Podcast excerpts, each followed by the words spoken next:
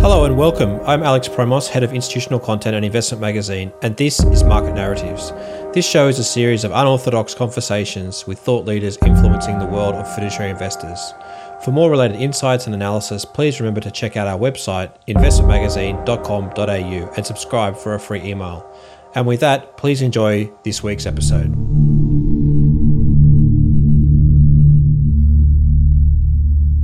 My guest today is Jack Gray. Many of you probably would know Jack from his previous roles at GMO as the co head of asset allocation, the CIO of Sunsuper, uh, an executive director at AMP Asset Management, and as an adjunct professor at University Technology Sydney. Jack, welcome to the podcast. And, and director of Brookvine, too. Oh, yes. There's many things that you're doing.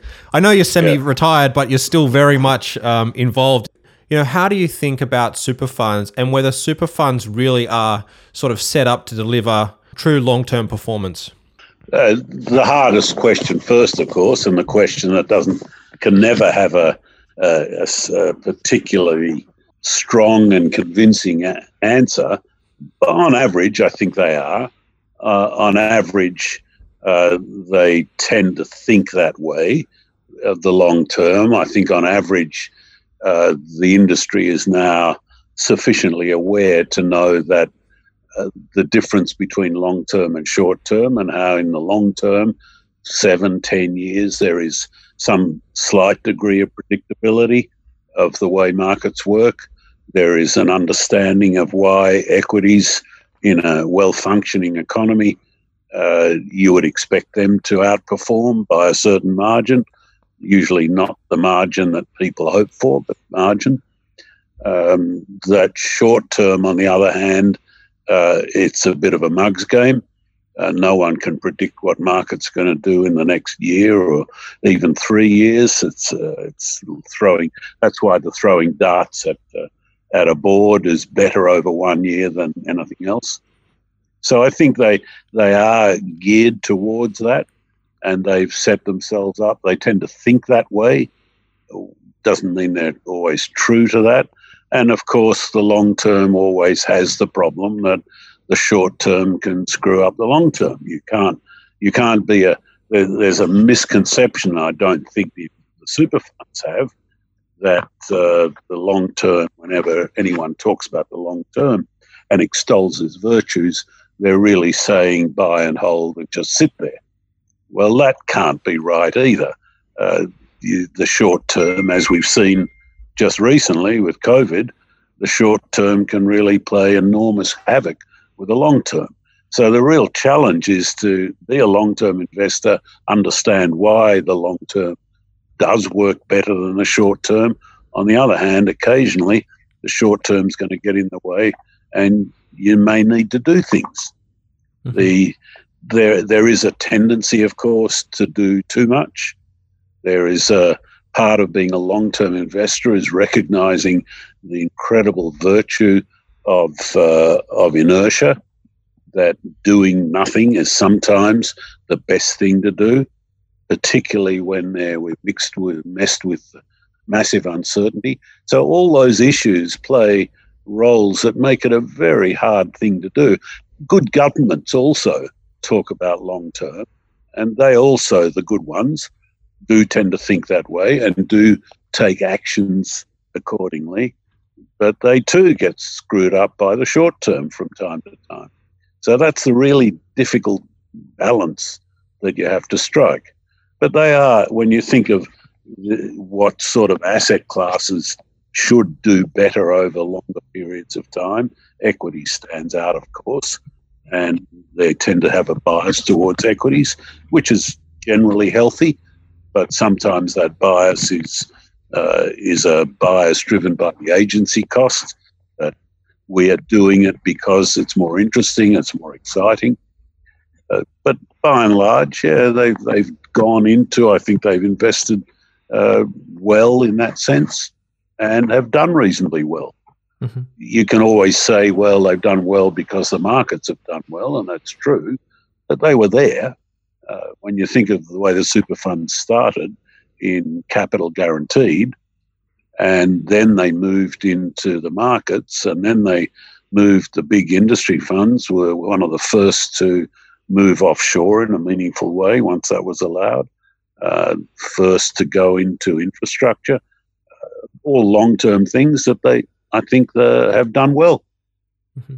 So one of the things that I wanted to ask you around sort of the long-term performance and investing is, you know, there are some big big structural changes that seem to be happening with the markets. We've we've ended a 40-year, you know, downward trajectory in interest rates, you know, globalization sort of heat heat to peak level, you know, this this windfall that equities have have been able to sustain, you know, and a lot of other real assets as well through this period know, I guess that's one of the questions that I wanted to sort of ask you in terms of as we think about long-term performance, has you know the best years that we've seen from super sort of is that coming to an end given the broader backdrop? Uh, again, another another question that everyone's got a got a view on. Of going back in history, uh, which I always do, you you find that that that has been we have not been very good at forecasting the end of things, and we have not been very good at forecasting the beginning of things. We humans are simply not very good at doing that. And there's always surprises. And that and it's because of that, the the massive uncertainty of the future, which is intrinsic to the future, of course, is the argument for diversifying. That for having some uh, you know, a bit of a, a bit of a few things, and that works, and that's probably the best bet. To make a big bet in a certain way like that uh, on the future is uh, is is a, a, dangerous thing to do. Uh, when I was at GMO in the late '90s, 2000, when the tech bubble was going, we had formed the view that this was uh, nonsense. It was going to end uh, our prediction on what the next 10 year forecast for equities was going to be was something like minus seven real, and we were much too optimistic. We pulled it back because we didn't think anyone would believe it. We were an, in a sort of balanced type portfolio, diversified portfolio, where the benchmark might have been from memory 50, 55% equities we were 30 or 40% underweight, which in America, to be underweight American equities was a meant you were anti-American, which didn't bother me because I am, but it bothered some others. And we, so we were holding this small position on equities. And we went away, three of us went away for one full day to argue the case of if we really believe that this market is going to crumble. And we had good reason for believing that.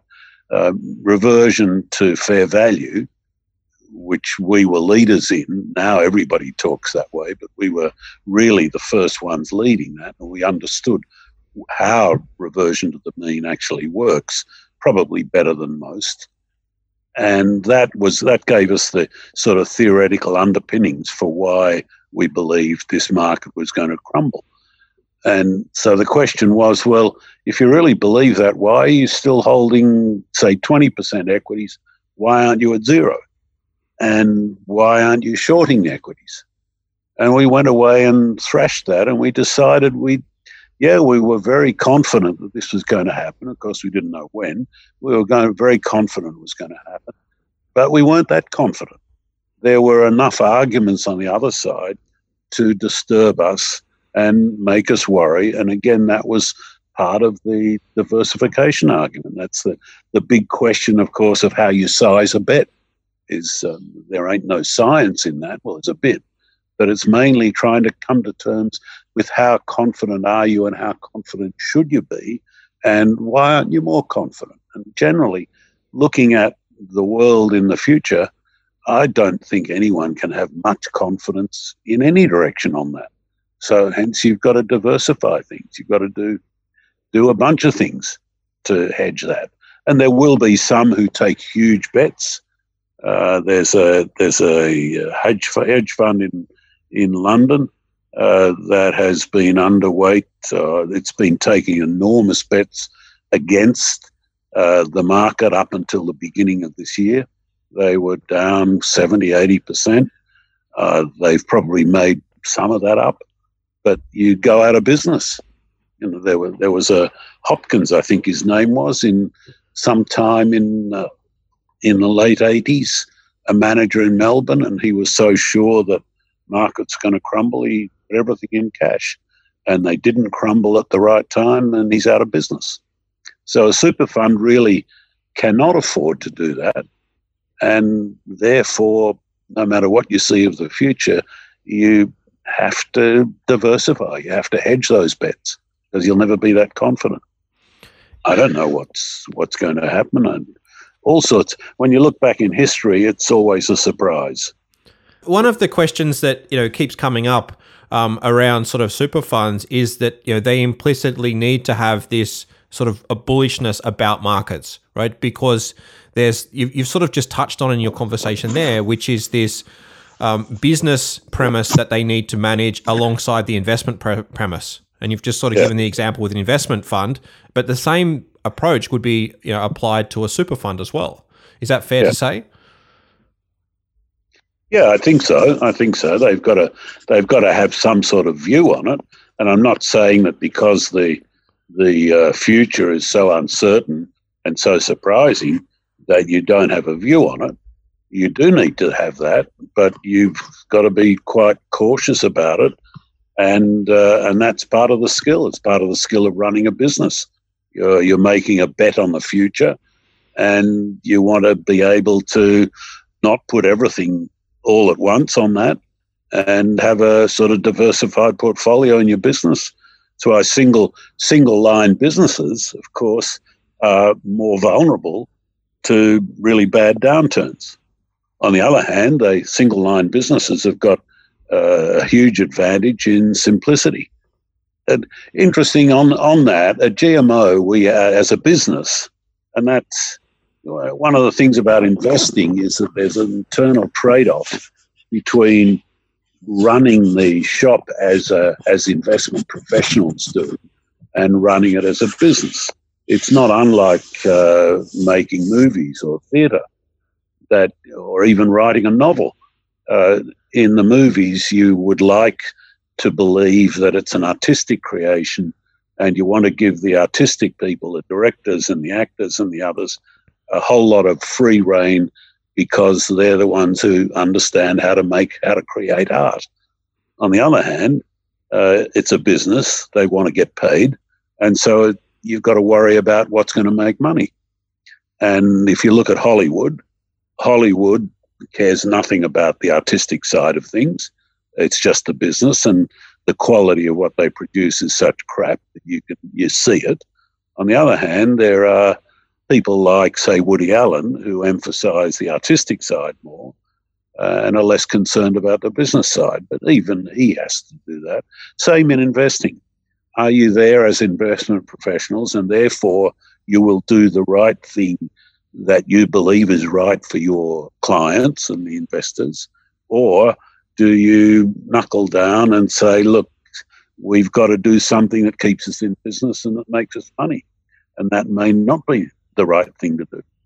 And, and that's, uh, that's an eternal uh, problem. So when, go, when I go back to GMO, GMO, we had as a business, we had a lot of different strategies. Uh, you, you name it, we had it pretty much. And the idea, the business idea behind that was that there was something to sell no matter what happened. It's a it's an age old strategy. The the big guys always do that. Not that we were big, uh, and I, I I enjoyed that because uh, the trap is that it's much more interesting and even exciting. Well, that means I'm not really thinking about the, the long term investor, the client. I'm thinking more about the agency problem, about me, what I want to do, because it's interesting. On the other hand, you went to, and I spent some time with Arrowstreet, another quant manager in Boston. Uh, both, each of us had respect for the other, quite a different investment way of approaching things than GMO. And from a business perspective, they had decided they wanted a tiny, small number of products, small number of strategies. Uh, you know, at the time, I think they had three. They had a couple of equity strategies and three equity strategies. That was it.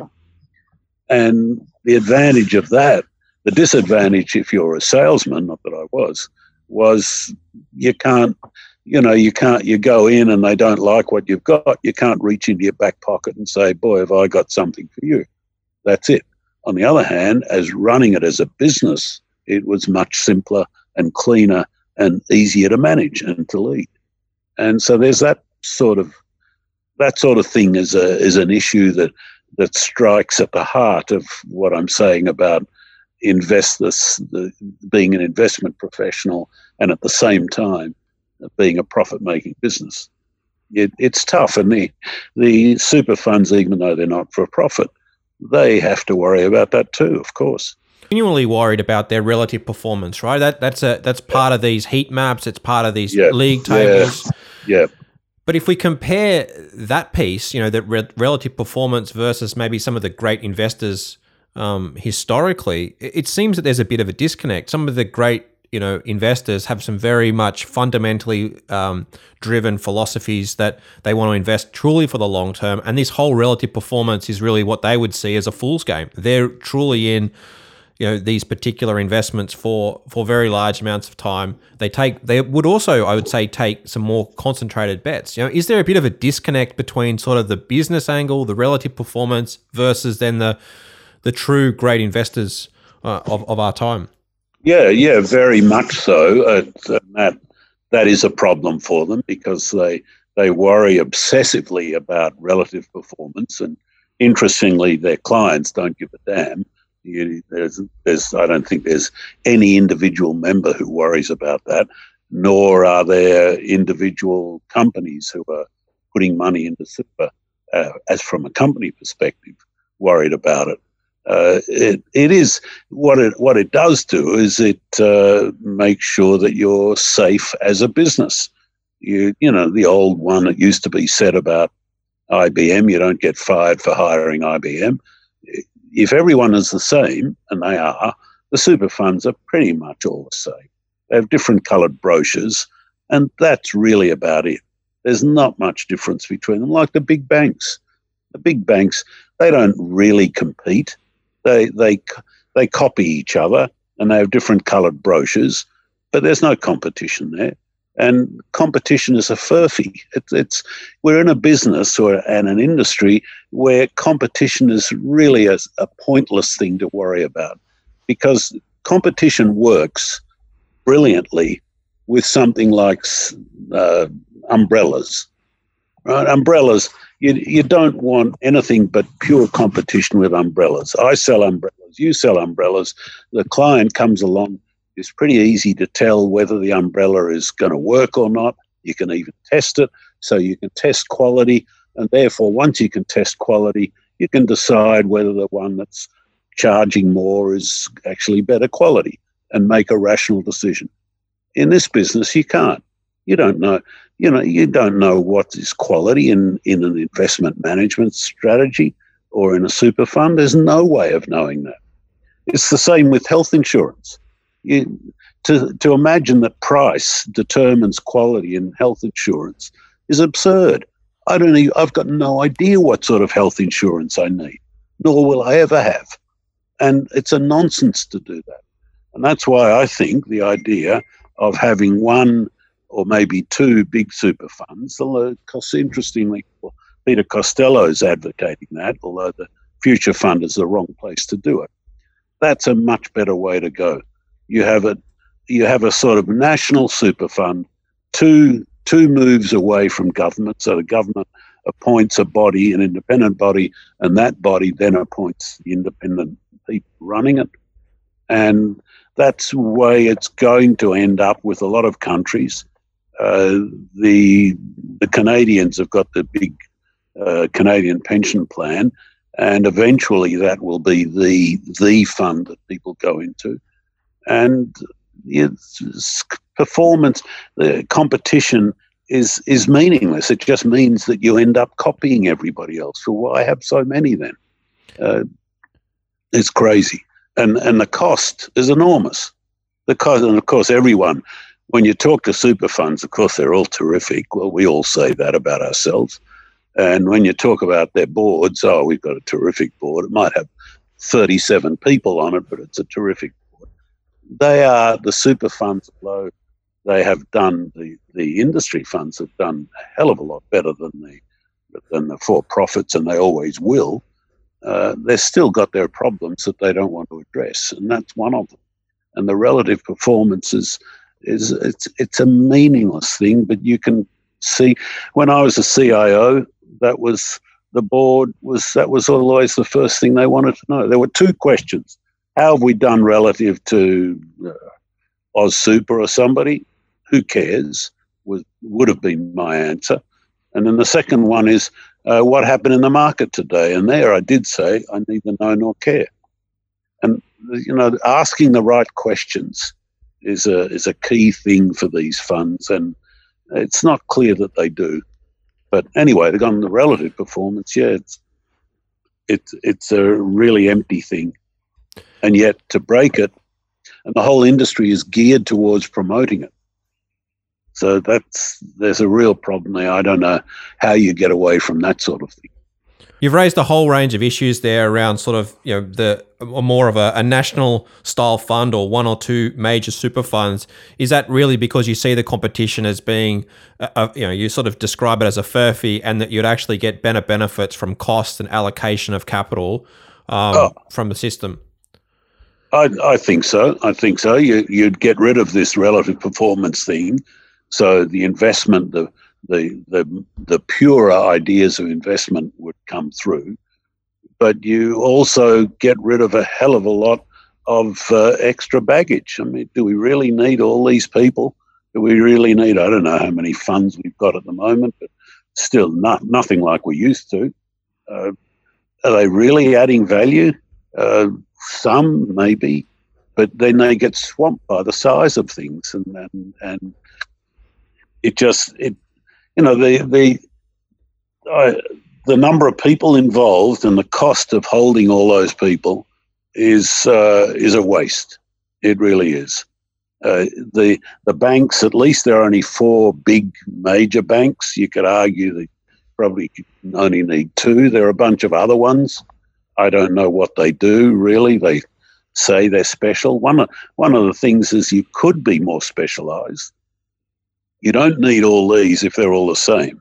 So, is there a way for these funds to be to distinguish themselves, to specialize in some way? Well, the smaller funds could do that. Smaller funds are in a position of saying we are not going to be like them. That's got a business risk associated with it. But boy, there are some advantages in being a smaller fund.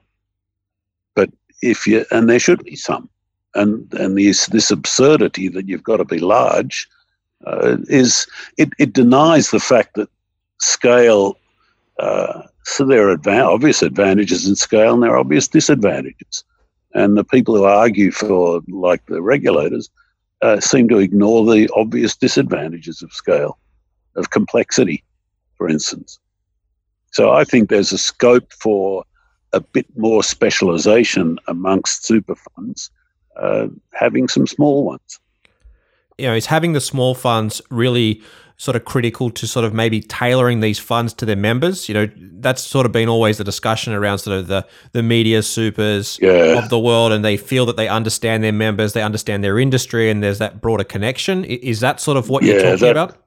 Well, that's yeah, but that's another furphy. You know, most members quite intelligently don't are not interested in this. And I say it's intelligent, it's not people don't understand super, and it's not because they're dumb, it's because they're smart.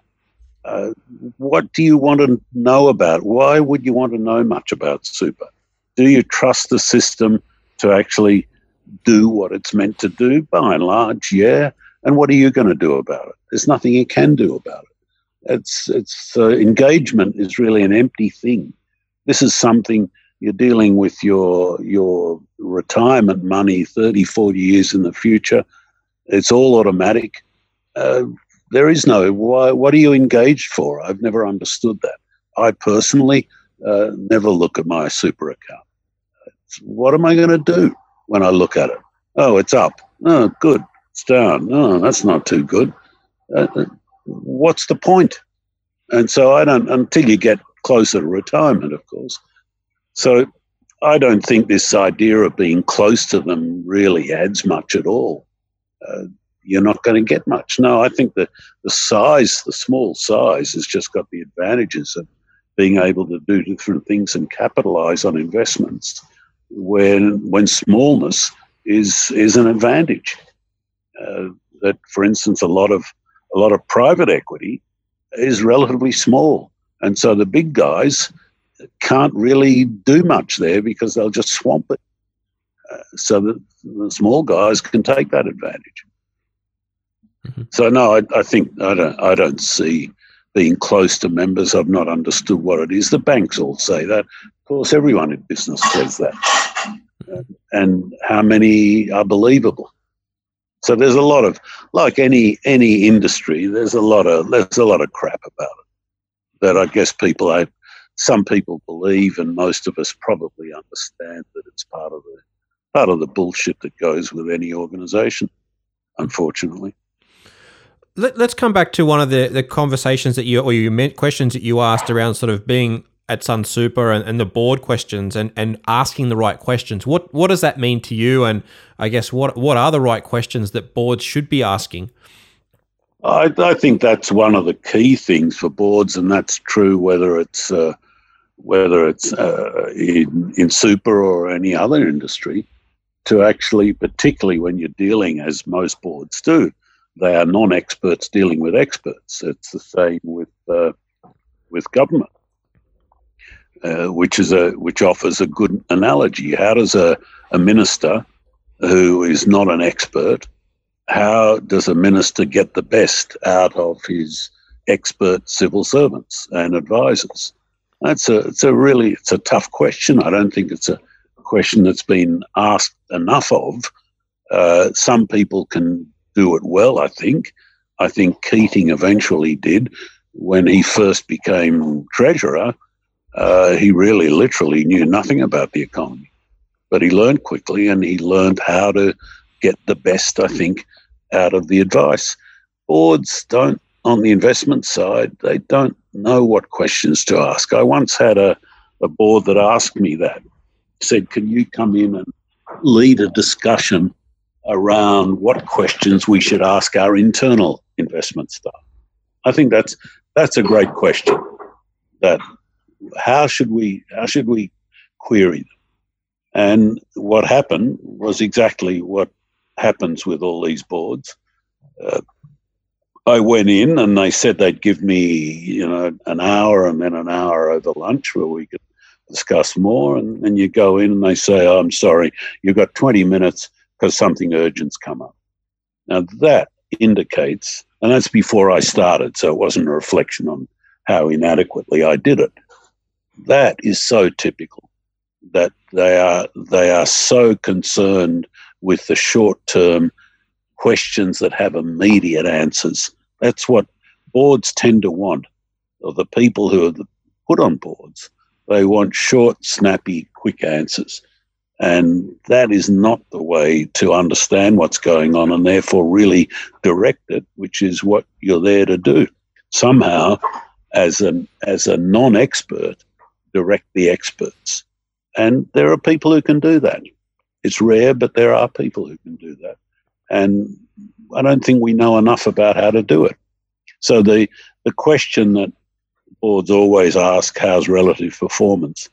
Forget it. Uh, you know, one of the things I did at Sunsuper way back when, they used to ask that question all the time. And I said, what's happened in the last month is irrelevant. I'll tell you what I'll do. I'll set it up though in those days on a I think it was email or something.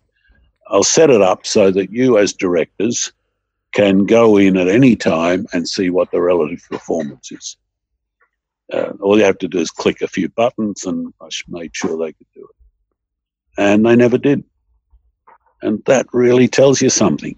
So, why do they ask that question at the board? They were not interested in it. But once you're at the board, they feel there's the camaraderie around a board. There's always in any grouping, uh, there's the issue of I'm going to show off in front of somebody else. That's true of all organizations. But they're the wrong questions. And what the right questions are, well, that's the really big question. but it's certainly not what did the what did the market do today. That that is dreadful. Um, the, there are, but not all the boards are like that. Of course, some are better than others. But I think those those are governance issues that they probably don't spend enough time on, and they don't give enough time within the board meeting. Know, another one that I had a lot of experience with was investment beliefs, and to me, that's a critical thing to start off with. To actually think through, work through, and develop what your beliefs are, and to then, on in an ongoing way, make sure that that's what you're doing or changing rarely if necessary. The uh, the uh, CPP, the Canadian Board, spent I think uh, two years, maybe one and a half years, developing their beliefs before they even invested, and they spent a lot of money on that, and that's what they did, and they had a very good board as a result. That was part of being a very good board boards here. No, yeah, yeah, we'll get a consultant to write down what our beliefs are. Thanks. What's next? And so they never really believe the beliefs. And, to, and we know that that's a critical thing for good investment to have those and to understand them. So they tend not to ask those questions. Can, can I ask? Can I ask a bit more specifically around sort of the board makeup around? So you talk about investment beliefs and diversity there if you look at most of the makeup of boards of the Australian super funds, they're most of the people are Australian. They've been through the Australian education system. They've worked in Australia. Some have worked a little bit overseas. But do we actually need to maybe broaden out those boards and, and really have people from different parts of the world because you know if you speak to someone in France about their investment philosophy um, and their view of the world, it's going to be very different to someone who sits in the US, someone who sits in Hong Kong, someone who sits in Australia. Is that part of maybe one of the things that we should be looking at in terms of building diversity? Definitely, definitely that. I, would take it further. It's different mental models. Mm-hmm. If you know that, that's Charlie Munger has always said. Uh, uh, uh, Buffett's uh, Buffett's partner, has always said the most important thing to have in investing are different mental models, to have different ways of looking at different thing at the same thing. And most of us, of course, and, and that's true, as I say, most of us have been trained uh, to think of things in one way and find it not only very hard to think in another way, but also very easy to shut down anyone else who does think in different ways. And yet, that is the absolute key. It's it's diversity, diversity of mental models. But boards, by their very nature, or you hear it from the super funds all the time and from normal companies. What we want, we've got harmony. We have a harmonious board. Well, that probably indicates it's the wrong board.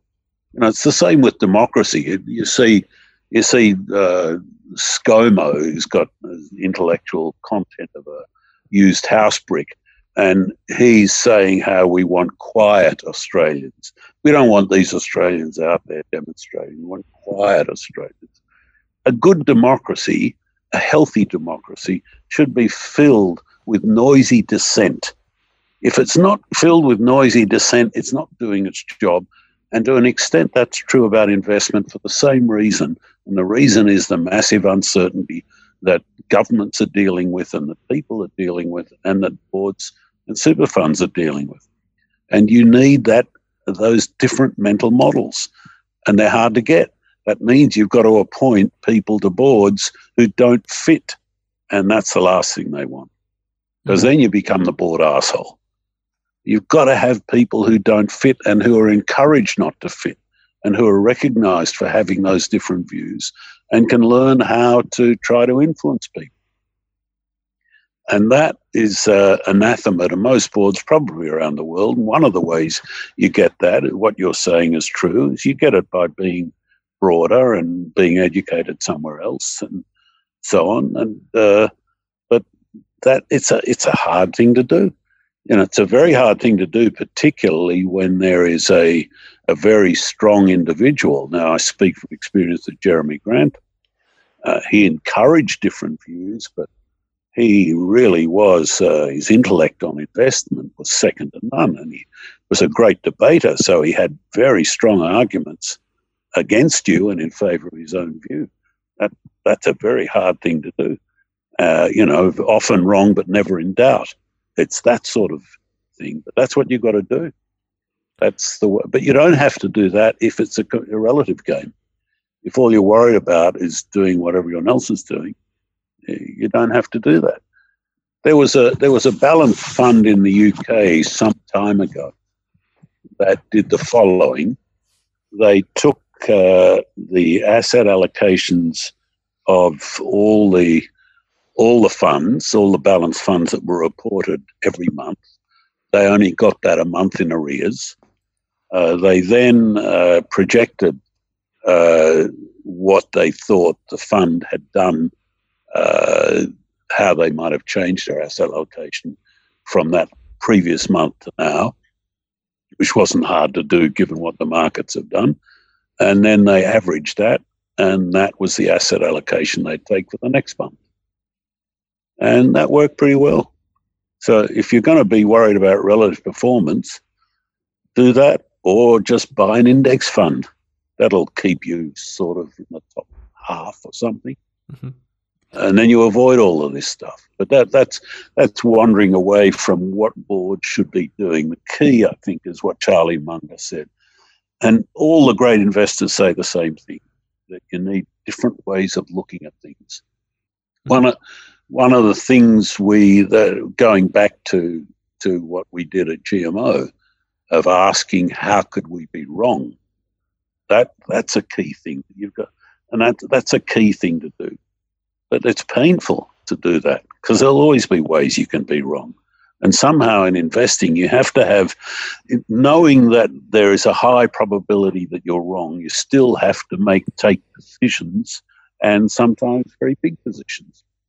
And that requires not only, that requires a certain temperament.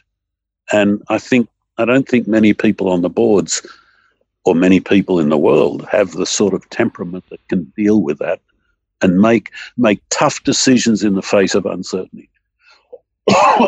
and that's what we want governments to do. And and then of course you know what happens when they get it wrong. They get abused for it. That's part of the reason, going back to this relative thing, it's part of the reason why governments and people in government very rarely say anything or want to do anything. Because we, the people, abuse them when they get it wrong. Instead of understanding, we haven't done that with uh, COVID, interestingly. You know, COVID was an interesting case where I think Australian governments of all tenors actually handled that well. They accepted some of the science that was uncertain in itself and they made some tough decisions some of which were right and some of which turned out to be wrong. But that was very much like investing. And they did it well. So you can do it. One of the questions that comes, you know, to mind when you sort of talk about these sort of broader issues that are inherent in the system is how do we actually instill courage into decision makers? You know, and it's not just the board, but even some of the investment professionals yeah, as well. Very, very much. Well, and how do we do it in society and in government? How many people have have that sort of courage or are willing to, to stand out and take the risk of being wrong and alone. Because that, as Keynes understood 80 years ago, that's the big risk in investing of being wrong and alone. If you're if you're wrong with everyone else, you tend to get the comments there are you uh, that's all right. Well, you know, everyone was in the same boat. Obviously, you couldn't do it if you're right and alone, you get a little lecture that you got away with it this time, but don't do it again. And so that lack of courage is, you're right, it's it's there everywhere. It's there in. It seems maybe it's intrinsic to a commute, a community. We are, after all, herd animals. We do like being the same as others. We do want to conform. You look at little kids and you can see the the strength of it. And there's a great strength in that sort of conformity because it keeps the community together. On the other hand, if that's all that we did, we'd never advance. The, the classic sort of faux faux model is going back 200,000 years ago. We're, we've got a tribe running through the the uh, the veldts of Africa, and we've gone on this path every time. This is to get some food. We've always gone in, always come back, and it's been okay. And one of the members says, "Why don't we try something new? Go that way." And uh, the guy who does that, on the one hand, runs a big risk of being chomped by a saber-toothed tiger. On the other hand, he might also, he or she might also find a new and better way around. And that, in a way, has to be rare. If everyone did that, there'd be no community, there'd be no herd, there wouldn't be the strength of the of the community. So in a way, those sort of courageous people will always be small in number. And that's fine, but you've got to find them and you've got to give them the opportunity. Uh, and that is the challenge. That's really hard. Mm-hmm. And I, it's not just investing, it's, it's, it's probably true in football games. Well, we know it is. The, the coaches who try different things usually get abused. They may not work and they get abused for it and they pull back and do what everyone else is doing. And you can't have five it's, strikers it's, or five goal kickers. You, yeah, you, yeah, exactly to... that. It, it's true in art. You know, the the impressionists who started uh, impressionistic art in Paris in the 1860s, where they had that amazing ability to take a piece, a bit of paint on a on a on a bit of canvas and make it look like there was water uh, shimmering in the sunlight with a with a bit of a bit of paint. I, still find that staggering. Anyone could do that, and they changed the way art was. Uh, art was traditional. It usually had a religious element, and there were traditional things you could do. And these guys, uh, Manet and Monet and the others, they they changed the way art was done. But boy, did they have to take courage to do that. They weren't allowed to show in normal places. They were dismissed as being heretics, as this isn't art, which is the usual thing to say. Uh, it uh, uh, they had to do it by themselves and live with that. They didn't make money out of it. Think of Vincent van Gogh and others. He was a bit late to it. So even in art and music, uh, it's it's all the same. And and I think that that sort of mock sociological reason I gave has got a lot of a lot of truth to it. That we are we do get comfort from the herd. Uh, we do get a lot of strength from the community. We are social animals. We cooperate. Uh, I know the neoliberals don't want to know that, but we are as competitive as we are cooperative. And even there, it is hard to be different. It, it takes a certain temperament. Jeremy Grantham was that way, and the the the concern that we all had and he had was: is he doing something, say, an investment strategy that's different to everyone else's? Is he doing it partly because he likes being different, that he gets a bit of a buzz out of being standing alone by himself? If that's why you're doing it, that's the wrong route. Mm-hmm. So the psychology of investors plays a big role. And again, boards don't seem to be interested in that. I can I can I come back to? I'd like to come back to one final sort of question that ties up yeah. a whole lot of this hurting and and courage and so forth, and it it applies to ESG and climate change um, because it feels that there's a bit of a cult, a herd that's within that space.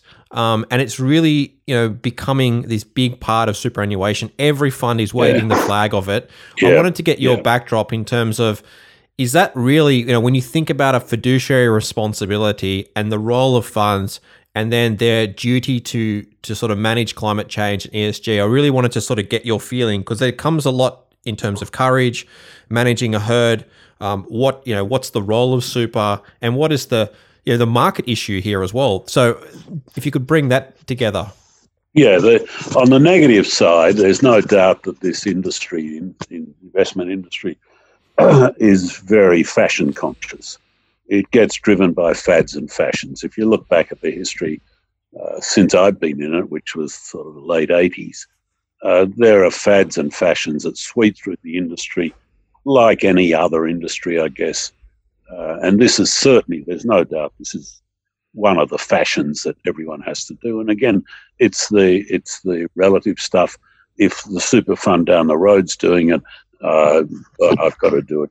Now, having said that, there are some. That's the that's the sort of superficial response, but there are deeper and more meaningful issues there involved. Uh, and I'm sort of in I'm in two minds about it.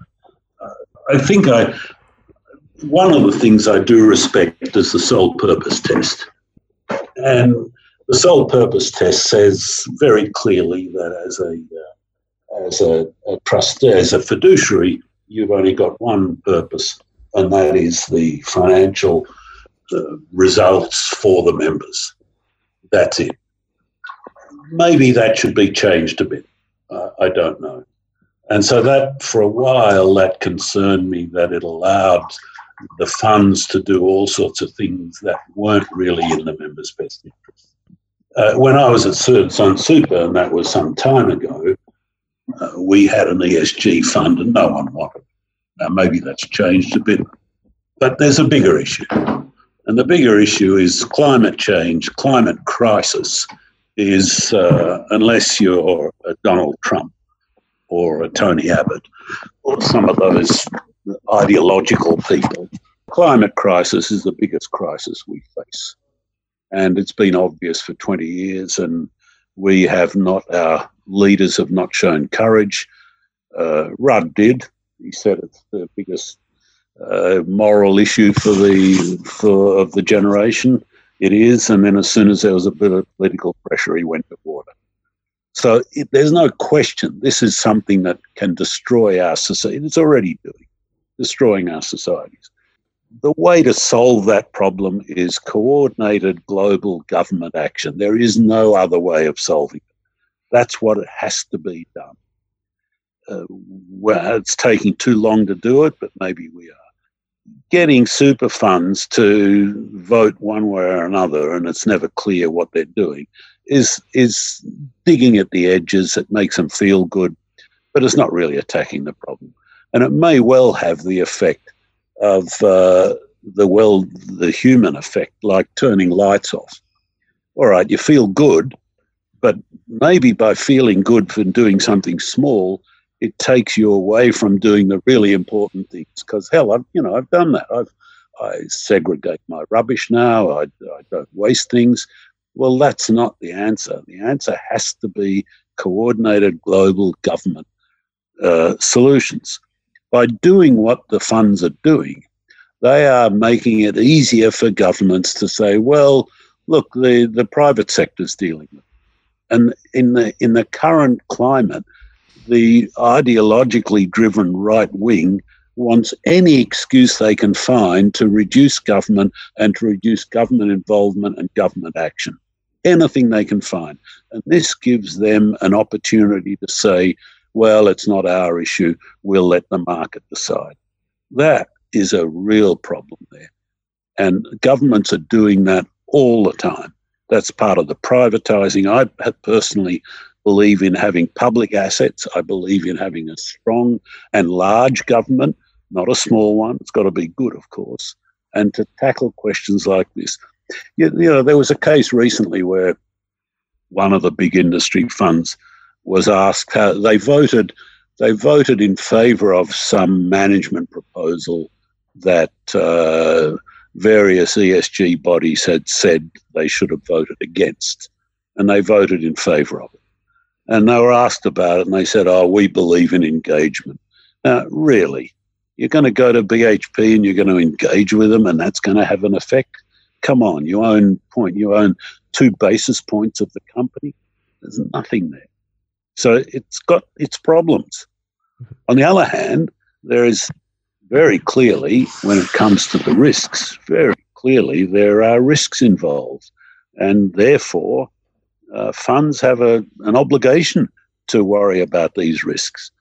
The, in America now, if you have a if you have a house near the water, uh, you will struggle to find a 30 year loan because then uh, there's a real risk that's happening right now, as we've seen.